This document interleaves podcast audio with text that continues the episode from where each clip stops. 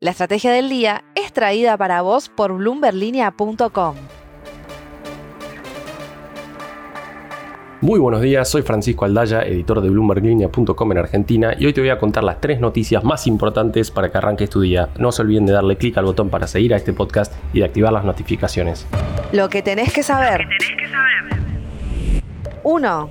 Los medios de televisión y radio del Estado argentino dependieron de transferencias del Tesoro por más de 8.400 millones de pesos este año y aún así van a tener un déficit superior a los 3.800 millones de pesos. Lo sorprendente en ese contexto es que en 2023, un año electoral, el presupuesto de estos medios va a aumentar por 136%, que es claramente superior a lo que va a haber sido la inflación anual de este año. Es un debate que se está dando fuertemente desde Juntos por el Cambio, que desde sectores más macristas empieza a transmitir que las empresas públicas, incluyendo por ejemplo aerolíneas argentinas, van a tener que pasar a ser rentables. Desde el oficialismo, en cambio, están más que cómodos con que algunas de estas compañías sean deficitarias, a pesar de la necesidad de reducir el rojo del Estado para cumplir con el Fondo Monetario Internacional.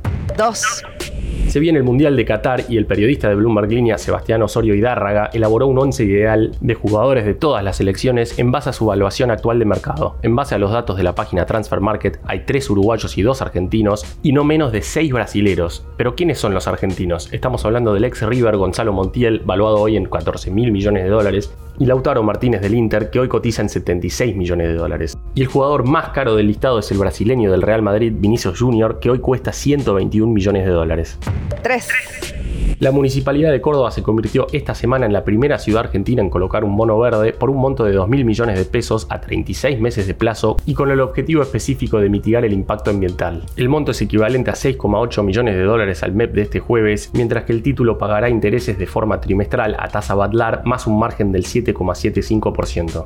Antes de pasar a la frase del día, veamos rápidamente cómo van a abrir los mercados este viernes. El S&P Merval subió ayer 2,2%, fue una jornada mixta para las acciones argentinas en Wall Street, con subas hasta 4,3% para Denor y bajas hasta 3% para Cresud. El dólar blue quedó en 291 pesos, el MEP en 295 y el contado con liqui en torno a los 308 pesos. La frase del día.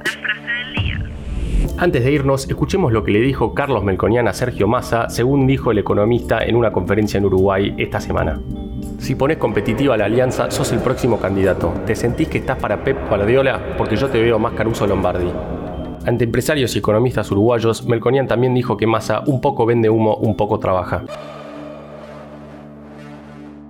Esto fue un nuevo capítulo de la Estrategia del Día Argentina. Yo soy Francisco Aldaya, editor de Bloomberg Línea, y me puedes seguir en Twitter en arroba franaldaya. No se olviden de darle clic al botón para seguir a este podcast y a la campanita para que se enteren al instante cada vez que sale un capítulo de lunes a viernes. Espero que tengas una gran jornada productiva.